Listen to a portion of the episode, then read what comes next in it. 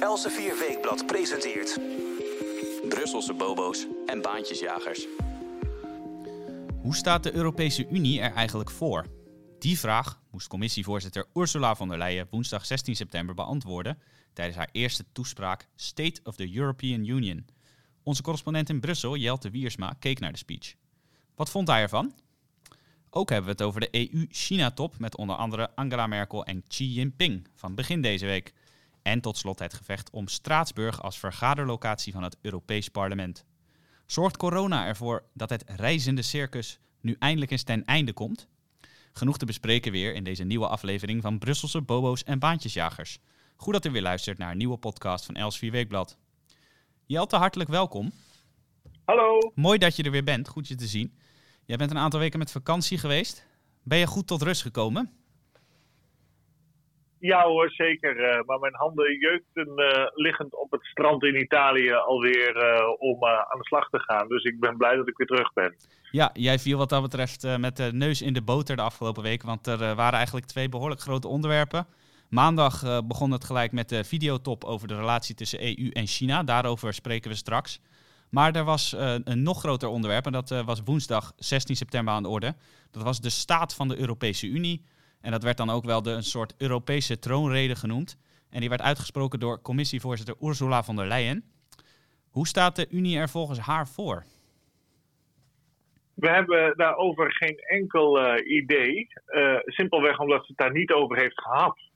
Je zou verwachten als je een toespraak geeft met de titel De staat van de Europese Unie. Dat er een analyse komt van de letterlijke staat van de Europese Unie. Maar daar heeft ze helemaal niks over gezegd. Uh, ze heeft een hele reeks aan plannen uh, voorgesteld. de Europese Unie moet zich gaan bemoeien met gezondheidszorg, gezien corona. De EU moet zich gaan bemoeien met strafrecht. Waar, dat zijn twee velden waar de Europese Unie zich absoluut niet mee mag bemoeien. op dit moment, verdragsrechtelijk. Um, nou, zo heeft ze nog een hele lijst. Ze heeft het over discriminatie gehad. De verhouding met Afrika, China, Amerika, Brexit. Ze het heeft klimaat het natuurlijk ook. Klimaat, mensenrechten, over uh, immigranten, Afrikanen, Aziaten die, die vastzitten in Griekenland. Dus alles is een beetje voorbij gekomen. Um, de, alles is aangeraakt door haar. Uh, en voor alles gold uh, meer EU is de oplossing van al uw problemen. Nou, dat is wel fantastisch natuurlijk dat dat, dat kan. Dat, je, dat zij dat zeker weet dat dat zo is. Um, en um, dat verbaasde me uh, niet helemaal. Dat ze niet een analyse maakt van hoe die Europese Unie er eigenlijk voor staat. Uh, Ursula von der Leyen is toch een vrij kleurloze figuur, die ook krachteloos is. Zij is daar neergezet door de Franse president. Eh, die wilde graag een lakai daar hebben. En die wilde niet, zoals eerder um, onder Jean-Claude Juncker, de Luxemburger, iemand hebben die een eigen mandaat eigenlijk had verworven in het Europees Parlement. En een veel krachtiger positie daardoor zelf had. En uh, ik verlangde erg terug naar Jean-Claude Juncker, moet ik zeggen. Uh, die uh, Jonker is veel bekritiseerd, ook wel inhoudelijk uh, door mij en collega's bij Elsevier natuurlijk. Maar Jonker was wel altijd heel erg geestig. Jonker is ook heel slim. En um, Jonker was ook actief met het uitdagen van de regeringsleiders van de 27 EU-landen. Van wat willen jullie nou eigenlijk met die EU? Hij heeft ook een keer een menukaart voorgelegd met vier keuzes aan de regeringsleiders. Hij zegt: wat voor EU wilt u? Wilt u zo'n EU, een EU-light, economische samenwerking, economische uh, integratie misschien deels? En, uh, of wilt u een uh, Verenigde Staten van Europa, de Europese Republiek? Wat wilt u nou eigenlijk? Nou, hier kunt u kiezen. Dus die daagde de mensen uit. Um, en die benoemde ook dat er crisis is in de Europese Unie. Ursula von der Leyen ging er eigenlijk helemaal aan voorbij. En als je daaraan voorbij gaat, dan kan je natuurlijk nooit oplossingen voor problemen verzinnen of uh, die Europese Unie verder uitbouwen. Want dan bouw je op een rot uh, fundament. En um, dat is, lijkt mij voor een kind te begrijpen onverstandig. Ja, precies. Je begon er al mee. Uh, van een serieuze analyse van de staat van de EU, wat inderdaad in de titel van de lezing beloofd was, was geen enkele sprake. Het was vooral een wensenlijstje van de kant van uh, von der Leyen, wat de EU volgens haar allemaal zou moeten doen. Maar aangezien we het van haar niet hebben gehoord, dan ga ik het jou maar vragen. In het kort, de staat van de Europese Unie. Hoe vind jij nou dat die ervoor staat? Nou ja, we hebben gezien natuurlijk nog eens een keer bevestigd tijdens de coronacrisis hoe zwak de Europese Unie is op het moment dat er ehm, bijvoorbeeld met het, met het virus uh, verdragen overhoop worden gegooid, uh, overboord worden gegooid, eenzijdig door de lidstaten. Dan moet je denken bijvoorbeeld aan de grenzen, die gingen meteen dicht. Het was ieder voor zich. Het was Nederlanders voor Nederland, Nederland voor de Nederlanders. Het was Duitsland voor de Duitsers. Um, zo ging het ook met uh, bijvoorbeeld het inkopen van mondkapjes of medicijnen. Het was uh, Nederlanders kochten uh, voor Nederlanders, Duitsers kochten voor Duitsers. en er werden exportverboden voor medische goederen opgelegd op nationaal niveau. Dus je zag meteen, en dat is toch altijd een lakmoesproef, is in een crisis een land juist sterker, groeien mensen naar elkaar toe ik denk dat je kan zeggen dat het in Nederland gebeurd is. Hè? Mensen gaan, gaan en masse achter de premier staan. Dat zie je in de peilingen ook meteen. Hè? Die, die uh, Rutte, reuze populair, de VVD op bijna 50 zetels. Hè? De, mensen gaan samenkomen van alle verschillende politieke vleugels, uh, opvattingen, religies uh, enzovoort. Windstreken ook, van Limburg tot Friesland, van Groningen tot Zeeland en alles daartussen daar uh, was op EU-niveau juist helemaal geen sprake van. Dan zie je de omgekeerde beweging. Je zag uh, dat er niet in de crisis een reactie is: oké, wij zijn allemaal Europeanen, wij moeten dit samen doen. Nee, helemaal niet. Het was juist van: oh, grens dicht en ieder, ieder voor allen, allen voor mijzelf. dat was de houding. heel, heel boeiend, wat mij betreft. Ja, nou is er natuurlijk wel afgelopen zomer een poging gedaan om inderdaad dat uh, ieder voor zich sentiment, wat inderdaad in vrijwel alle landen leefde, om dat te keren door middel van het optuigen van een uh, herstelfonds. Het uh, door jou ook veel bekritiseerde herstelfonds van 750 miljard euro in totaal. Daar spreken we aan het eind van deze aflevering nog even verder over. maar wat gaat er nou, als het aan de Europese Commissie ligt, nog meer gebeuren om die saamhorigheid, die solidariteit, als die er al ooit is geweest, weer terug te brengen? Nou, niet zoveel. Het is, al, het is vooral eindeloos voorstellen. De Europese Unie moet dit gaan doen en dat gaan doen. En dan komt alles goed. Ja, dat is toch echt heel treurig wat mij betreft. Er zijn allerlei problemen in de Europese Unie. Dan hebben we het over de euro. Dat is een Noord-Zuid conflict. Uh, we hebben uh, het over culturele aspecten. Dan hebben we het over Oost-West-Europa. Uh, en dan gaat het over de rechtsstaat, democratie. We kennen natuurlijk wat er gebeurt in uh, uh, Polen en Hongarije, waar daar aan gemorreld wordt op een manier die toch niet toe te juichen is, denk ik, als je uh, wil dat de individuele rechten en vrijheid van meningsuiting zoveel mogelijk beschermd worden. Um, we hebben natuurlijk Brexit. Het Verenigd Koninkrijk, het ene grootste land qua bevolking en economie, stapt eruit. Ja, en daar is ook nog heel, heel wat aan de hand rond die Brexit. Ja, zeker. Het, het, ja, en dan komt Van der Leyen met het voorstel... ja, we moeten de Balkanlanden er ook allemaal bij gaan nemen bij de Europese Unie. Dus die uitbreidingen met het oosten vanaf 2004... die tien Europese uh, lidstaten erbij... dat is al nauwelijks verteerd binnen de Europese Unie. En dan ga je nog verder uitbreiden. En dan ga je nog meer verdieping aanbrengen. Dus je wil nog meer op EU-niveau brengen. Terwijl, ja, we weten dat uh, er een heel aantal vragen eens beantwoord zullen moeten worden over de euro, over immigratie en de grenzen, over waar ligt de macht nou en waar moet de macht liggen en waar hoort de macht te liggen. Die uh, op, op natiestaatniveau, op EU-niveau, als de macht op EU-niveau ligt, wie is dan verantwoordelijk? Hoe kan de kiezer, hoe kan de burger daar zijn stem fatsoenlijk over laten eh, eh, doen, doen gaan. Moet er een Europees EU-leger komen? En wat zijn dan de commandostructuren? Wie is dan verantwoordelijk? Enzovoort, enzovoort, enzovoort. Er zijn eindeloos veel initiatieven van haar kant voorstellen. Zonder dat hele fundamentele vragen, rechtsstatelijke vragen, grondwettelijke vragen beantwoord zijn. En dat is uh, eigenlijk al decennia aan de hand in de EU. En omdat die vragen niet beantwoord worden, krijg je de hele tijd crisis. Uh, en worden burgers, uh, ik niet in de laatste plaats, maar velen met mij, die worden sceptisch over die EU. Want die denken, ja, wat is dat toch? Wat, uh, vreet die nou mijn macht weg? Of is dat nou mijn vriend, die mijn kleine landje op het wereldtoneel krachtiger maakt? En hoe dan en wat dan? Er moet een veel zuiverder en preciezer juridisch grondwettelijk debat over worden gevoerd. En zij hadden natuurlijk de regeringsleiders van de EU-landen moeten zeggen: Kijk, dit is de EU nu. Er zijn allerlei problemen. Het is aan jullie om met antwoorden te komen. Jullie zijn verantwoordelijk, niet ik als commissievoorzitter, want dat zijn eigenlijk een soort hoogste ambtenaren van de Europese Unie, een soort uitvoeringsdienst. En jullie moeten uh, uh, zorgen dat dat schip van die Europese Unie een koers gaat varen die acceptabel is uh, en die helder is van wat de EU wel en niet doet, waar de grenzen van de EU liggen, zowel geografisch als wat de EU vermag.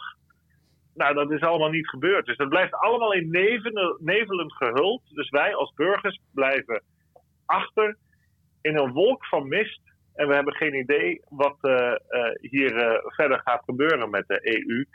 Um, dat lijkt mij heel slordig in een democratie. In een democratie moet helder worden gemaakt aan de burgers wat aan hen voor ligt.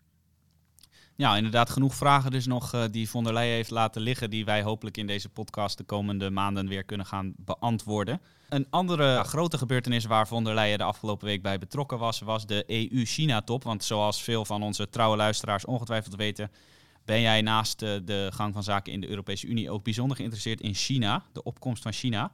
En uh, maandag 14 september was uh, Ursula von der Leyen onderdeel van een videooverleg met uh, de Chinese president-dictator, zoals jij hem vaak noemt, Xi Jinping. En daar was verder bij de voorzitter van de Europese Raad, Charles Michel. En de hoofdrolspeelster eigenlijk van de Europese kant was Angela Merkel, de Duitse bondskanselier. jij hebt al een hele tijd in podcast gewaarschuwd dat de EU zich wat harder en duidelijker moet opstellen tegenover China. Is dat nou gelukt tijdens die videotop? Ja en nee. Met de nadruk op nee. Je moet je voorstellen, uh, Duitsland is uh, deze tweede helft van 2020 voorzitter van de Europese Unie. Dat is een positie die elk land uh, rolerend krijgt. Dus van de 27 EU-landen, die zijn op toerbeurt een half jaar voorzitter van de Europese Unie. En die bepalen eigenlijk de agenda van waar gaan we het over hebben. Nou, uh, Angela Merkel had als grote doel, de Duitse bondskanselier, om tijdens een top in Leipzig tussen de Europese Unie en uh, China, met Xi Jinping, uh, inderdaad de dictator van de Communistische Partij uit China, als hoofdgast, daar een grote, groot, grote deal te sluiten over wederzijdse investeringen over handelsbetrekkingen, over, over regels uh, voor handel, bescherming van intellectueel eigendom, enzovoort, enzovoort. En Merkel wilde zich daar opwerpen als de Europese leider. Die positie had ze dan ook uh, op dat moment, dat heeft ze, die heeft ze nu eigenlijk. En zij wordt in China ook zeer gerespecteerd, begrijp ik altijd, als de leider van Europa. Als we denken in, uh, in China aan Europa, en dan meer specifiek de Europese Unie, dan denken ze aan Angela Merkel. Uh, en die top was mede bedoeld om allerlei Duitse investeringen in China zeker te stellen. Duitsland exporteert vrij veel naar China en heeft grote fabrieken daar. Uh, de Duitse industrie, dan mo moet je denken aan Siemens, Mercedes-Benz en al die andere bekende, beroemde namen. Uh, die, en die vrezen dat door het handelsconflict Amerika, China, uh, dat Europa daarin wordt meegesleept en dat de export naar China uh, steeds meer beperkt wordt en dat mogelijk fabrieken al daar in China ook in de knel komen en Chinese fabrikanten de marktaandelen gaan overnemen uh, op de Chinese binnenlandse markt. Nou, het is een één grote mislukking geworden natuurlijk, die supertop in Leipzig, want die is niet doorgegaan door corona. En dat is vervangen maandag door een video, videotop waar Charles Michel inderdaad de voorzitter van de Europese Raad uit België en Ursula von der Leyen ook bij zaten met Xi Jinping. Um, ja, daar, zijn, daar is eigenlijk weinig uitgekomen. En dat is toch een nederlaag voor Merkel. Ja, je had het er al even over dat het uh, voornamelijk zou moeten gaan over handel en investeringen. Nou, daar is uh, ook over gesproken, begrijp ik ook uit jouw stuk dat jij van de week op de website hebt gepubliceerd. Een link daarnaar kunt u vinden in de beschrijving van de podcast.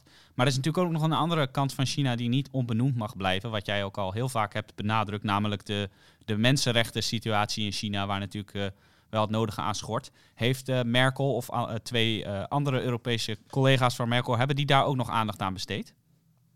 Ja, ze hebben het genoemd in een paar bijzinnen dat ze zich zorgen maken over het opsluiten zonder uh, procedure van een miljoen Oeigoeren. Uh, de beroemde veiligheidswet natuurlijk, uh, die in Hongkong is ingevoerd, waardoor eigenlijk de vrijheid van meningsuiting in Hongkong in de prullenbak is gegooid nou ja, eindeloze andere thema's uh, over dat vreselijke regime, want dat is het. Hè. Mensen moeten dat niet onderschatten. En uh, mensen blijven ook maar die rotzooi uh, die in China geproduceerd wordt kopen. Maar elke aankoop van een Chinees product of in China gemaakt product, daarmee financier je een, een onderdrukkend regime dat die onderdrukking ook wil exporteren naar andere landen.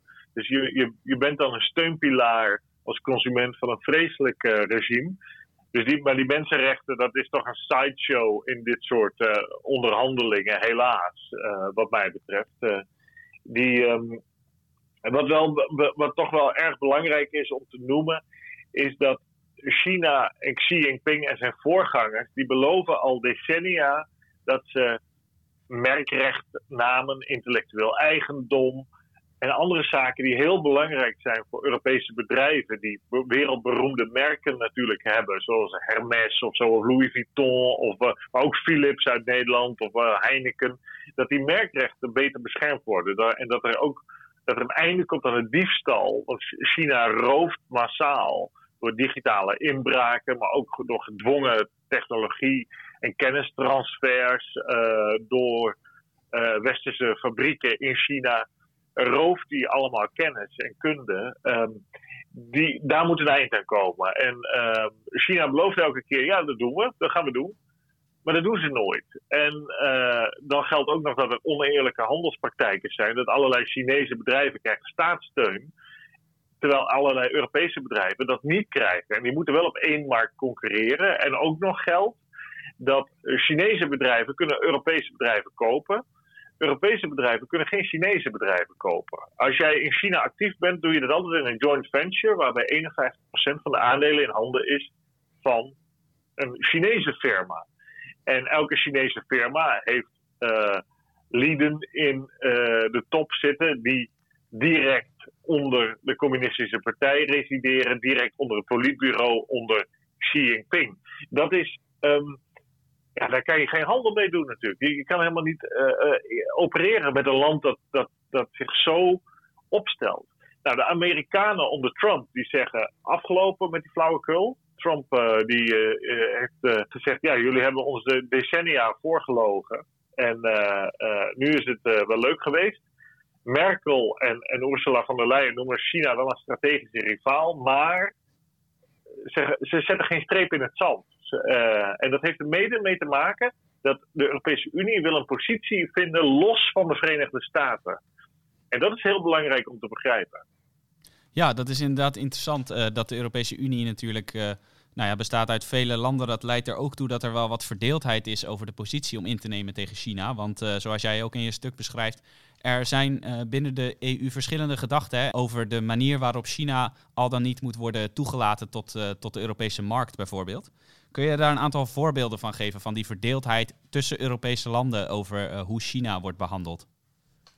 Ja, je ziet dat een aantal landen, de meer moralistische in het noorden, voornamelijk Scandinavië en zo, die zijn toch erg ongemakkelijk met de situatie zoals die nu is de, de, uh, China die verdient uh, honderden miljarden euro's per jaar aan de handel met de Europese Unie. De Europese Unie heeft een geweldig handelstekort hè, met, met China. Dus wij, ma wij maken die dictatuur elke dag rijker. en, en krachtiger en daarmee gevaarlijker. En gevaarlijker voor de mensheid. Want zo moet je het echt bekijken hoor. Dat is heel serieus.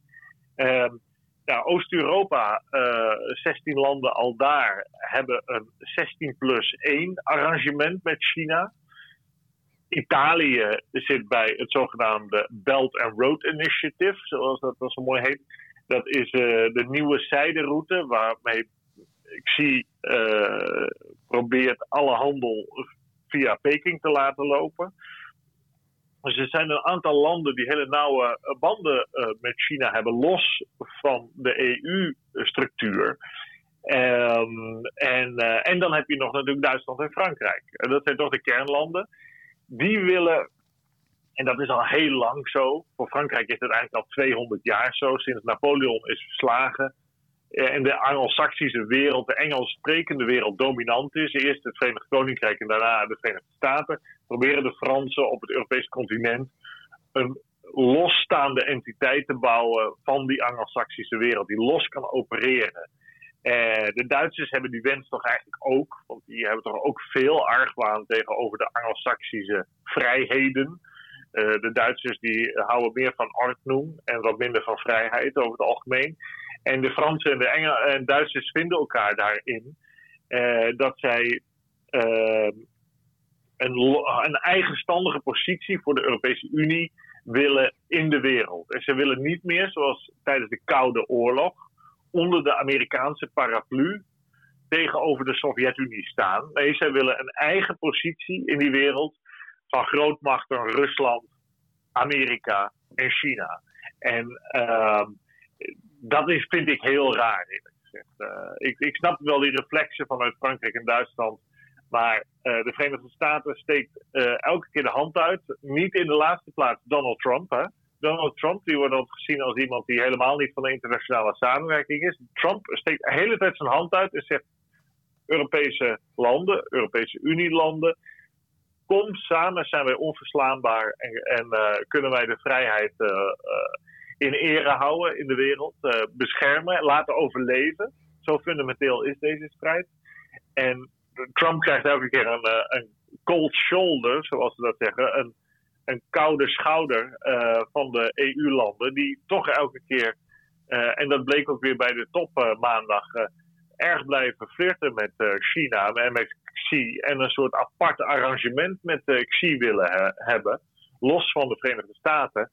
Uh, ja, maar je kan helemaal geen afspraken maken met die man. Dat hebben we, dat hebben we nu decennia gezien. En voor de Amerikanen is het nu afgelopen. Voor de Britten is het ook afgelopen. Die zeggen: Oké, met jullie valt van geen afspraken te maken. Jullie zijn onbetrouwbaar, jullie zijn agressief. Uh, en jullie zijn een perfide regime. En uh, wij, wij nemen afstand van jullie, wij isoleren jullie, wij pakken bedrijven af, wij sluiten jullie af van de financiële markten, enzovoort, enzovoort. En de Europese Unie doet het helemaal niet, of veel te weinig. En dat zou moeten gebeuren. En uh, dat is wel een treurige constatering, want als Nederland zouden wij natuurlijk natuurlijkerwijs als land dat moralistisch ook heel, heel sterk is, bij de Engelsen en de Amerikanen in het kamp horen. En wij zitten nu in het Duits-Franse kamp. Dat is wel erg ongemakkelijk hoor. Ja, we kennen in Nederland natuurlijk uh, de uitdrukking uh, van de dominee en de koopman. En jij zegt dus eigenlijk de dominee moet eindelijk eens gaan prevaleren boven de koopman in dit uh, verband.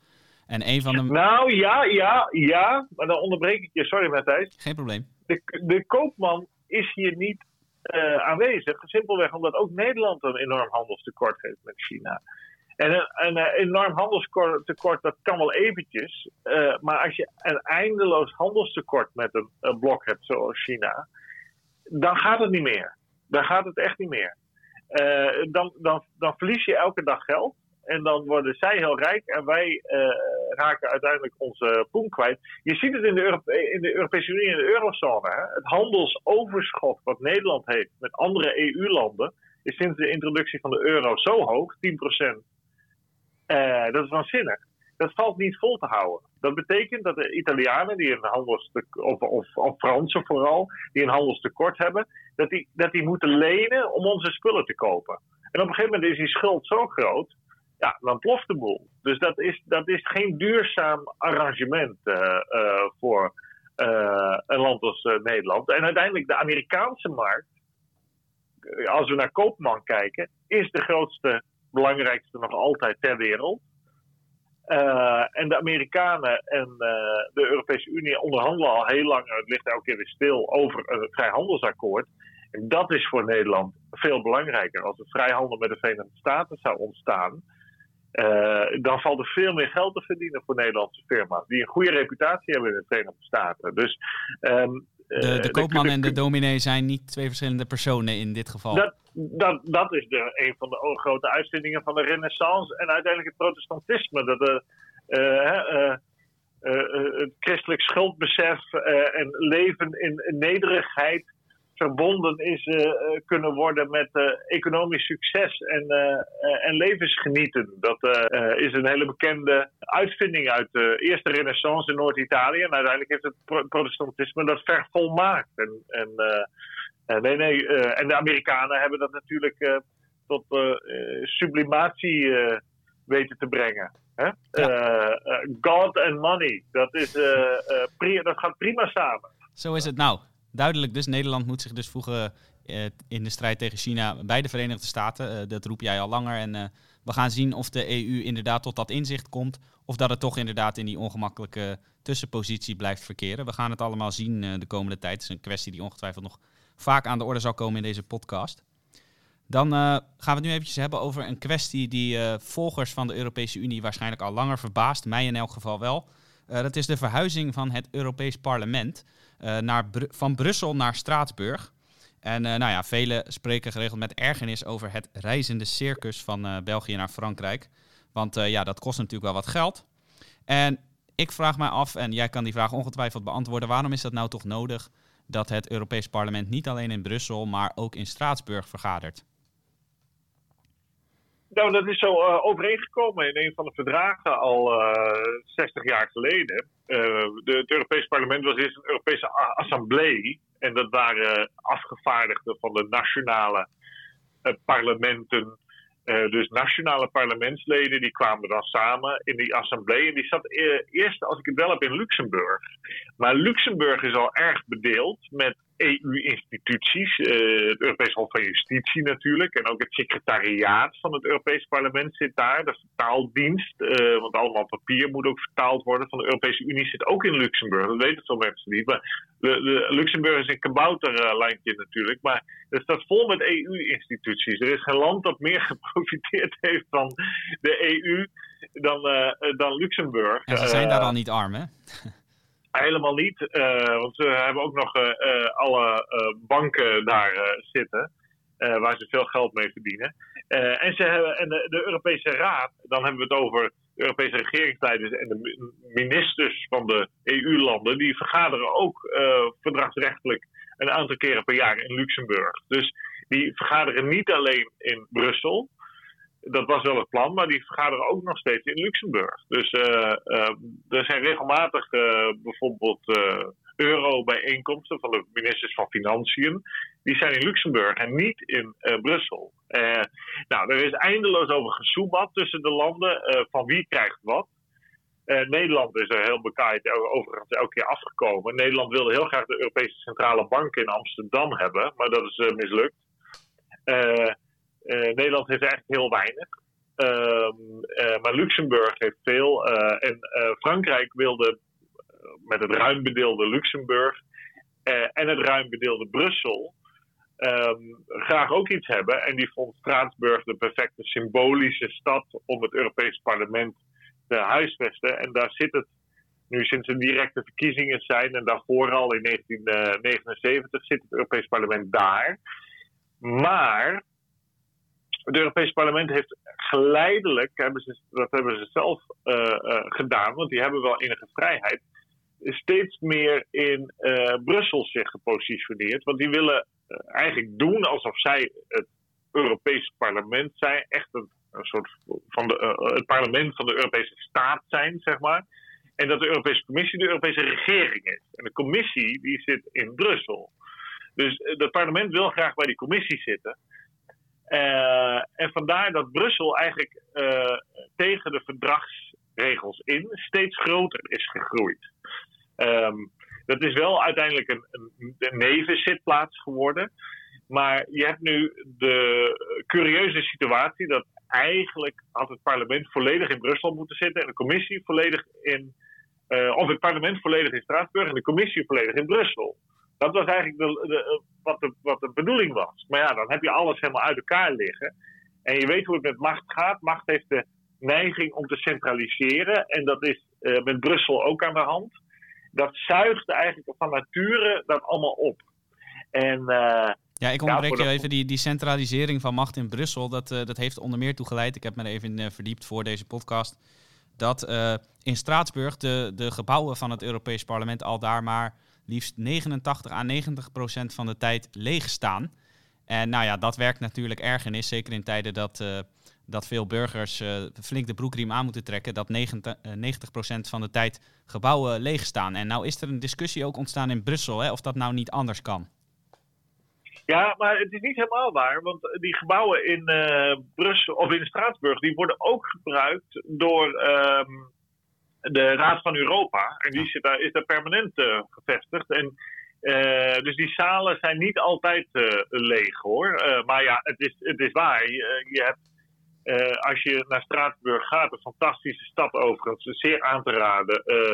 Op de grens van de Duitse en de, en de Franse cultuur heb je een, soort ruimtevaartschip. Zo ziet dat gebouw eruit. Dat ehm, naast een bierbrouwerij en een, en een kantoor van Adidas is neergezet. en ja, dat is een soort spookhol de helft van de tijd. Dat is, dat is zeker waar. Um, wat nu gebeurt is dat um, het Europees Parlement neemt de mogelijkheid van corona om niet meer naar Straatsburg te gaan. En dat mag eigenlijk helemaal niet. Dat mag volgens het verdrag niet. Um, de Fransen zijn echt woest daarover. Ook Luxemburg overigens uh, is erg onzeker. Uh, die vinden dat ook niet zo fijn, want die willen ook hun uh, instituties daar houden en niet alles naar Brussel laten weglekken. Um, maar vooralsnog slaagt het Europees Parlement erin dat in een grote meerderheid wil Straatsburg wil opheffen. slaagt erin om niet meer naar Straatsburg te gaan. En de grote aanvoerder in deze is Klaus Welle. Dat is de Duitse secretaris-generaal van het Europees Parlement. Dat is hij al meer dan tien jaar, sinds 2008. Een CDU-veteraan is dat. Een man die al heel lang een hele belangrijke rol speelt in het Europees Parlement. En vooral in de conservatieve Europese Volkspartij, de pro-integratiepartij, uh, die al uh, meer dan twintig jaar de grootste is in het Europees Parlement. En die, die uh, Klaus Welle, die vindt dit een prachtige situatie, want die haat Straatsburg. want het kost heel veel energie. Hè? Het is doodvermoeiend voor die mensen. Die zijn dan een week van huis. je moet naar Straatsburg rijden, dat is 400 kilometer. er is um, het is vrij lastig te bereiken. Je moet of via Parijs met de trein, dat is een enorme omweg, of je moet rijden. Het is een prachtige route om te rijden, dat heb ik vaak gedaan. Vliegen is heel lastig die kant op. Dus, um, en er moeten allemaal papier verhuisd worden. Europese parlementsleden kunnen ook niet al hun medewerkers meenemen, want er is geen ruimte voor in Straatsburg. ja, je kan je voorstellen dat voor een parlement het niet hebben van één huis heel ongemakkelijk is. En en de commissie moet ook elke keer mee. Dus de, Europese Commissie, de commissarissen, die, die gaan ook naar Straatsburg. Want die moeten soms een praatje houden natuurlijk. Of die, aan hen worden vragen gesteld. Uh, maar er is een uh, aardige wedstrijd hier aan de gang tussen Frankrijk en Duitsland. En ehm, dat is niet velen opgevallen tot mijn verbazing. Je hebt al een tijdje dat een Franse journalist, Jean Quatremer, die schrijft voor Libération, de beroemde krant die door de Franse filosoof Jean-Paul Sartre is mede opgericht. Een vrij linkse krant, heel erg pro-EU, heel erg pro-Frans ook. Deze Jean Quatremer die is um, een soort publicitair oorlogje tegen Welle begonnen tegen de Duitse Klaus Welle. En die schrijft nu van ja, die zit er al zo lang, moet die niet eens weg en zo. Want uh, is natuurlijk, eh, zoals alle Fransen in de eerste plaats, Fransman. En die vindt het ook helemaal maar niks dat het verhuiscircus naar Straatsburg is stilgelegd door corona.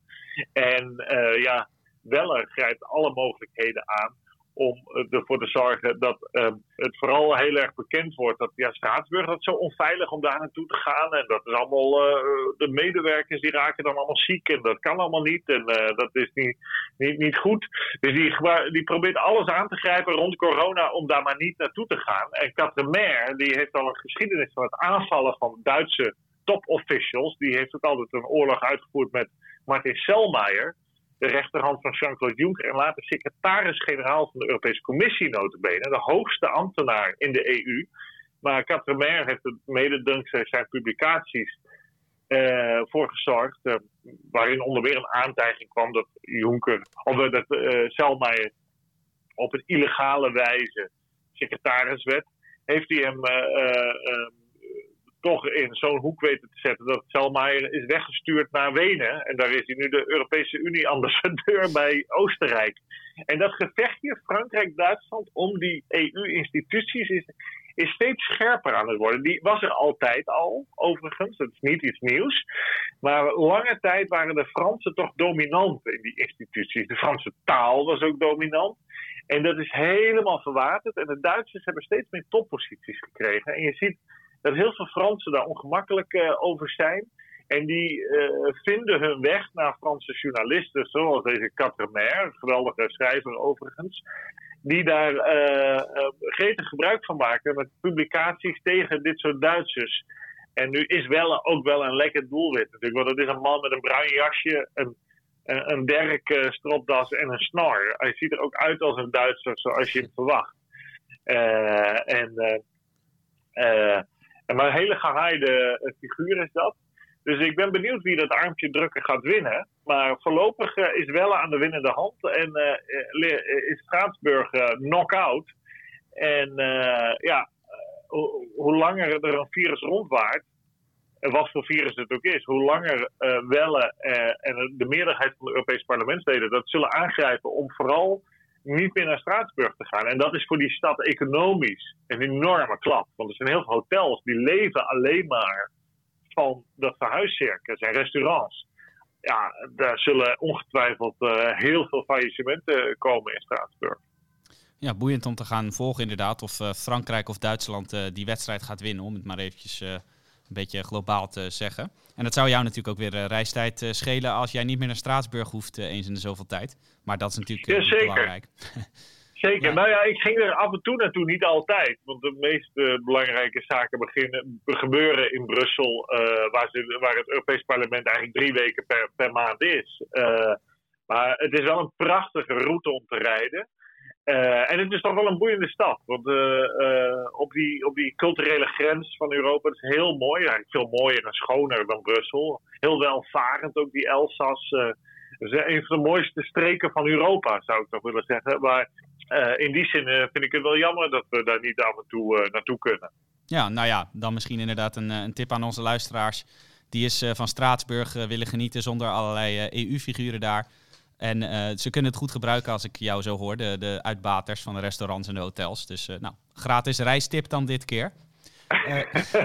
ja. jij, we hadden het net al eventjes tot slot over het corona-herstelfonds. Waar jij natuurlijk een zeer spraakmakend omslagverhaal over hebt geschreven. Dat echt over de grens eh, is besproken. En ook begin deze maand, op eh, dinsdag 2 september, kwam het weer aan de orde. Want eh, zoals onze luisteraars wellicht weten, organiseert de Elsevier Weekblad elk jaar de HJ Schoollezing, genoemd naar onze voormalige hoofdredacteur Hendrik Jan Schoo.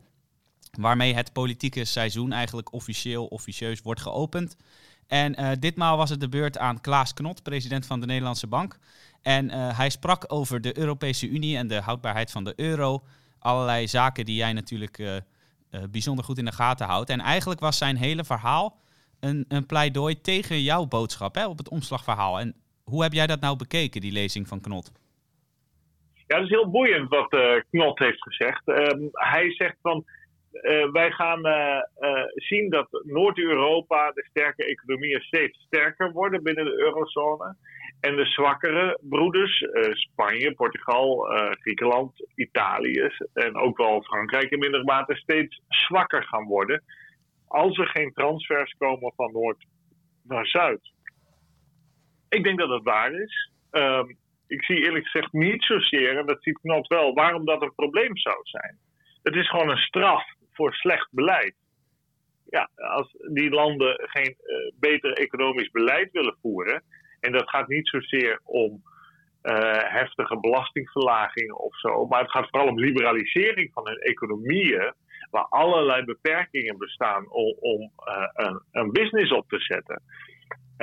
En veel te veel bureaucratie is rond belastingen, rond, rond vergunningen enzovoort. Ja, dan moeten zij dat toch ook zelf weten. En als zo'n land dan failliet gaat, ja, jammer dan. Dan gaat het maar failliet. Dus ik zie niet per se dat dat dan het einde betekent van zo'n land in de euro. Uh, die conclusie deel ik, deel ik eerlijk gezegd niet best knop. Uh, uh, kijk, landen zijn wel vaker failliet gegaan in de, de geschiedenis. En ja, dan zijn de schuldeisers, die, die hebben pech. En tot die schuldeisers behoort ook Nederland. En dan verliezen wij een som geld. Nou, en dan ga je vrolijk weer verder. Uh, maar het is volstrekt gebruikelijk in de, in de, geschiedenis dat landen failliet gaan, dat een deel van hun schuld wordt kwijtgescholden en dan ga je weer vrolijk verder. Dat hoeft niet per se een probleem te zijn. Grote zaak is natuurlijk dat die landen zelf tot één keer komen en beter economisch beleid voeren. Maar dat zal niet gebeuren, denk ik, gezien de politieke verhoudingen, de culturen in die landen ook.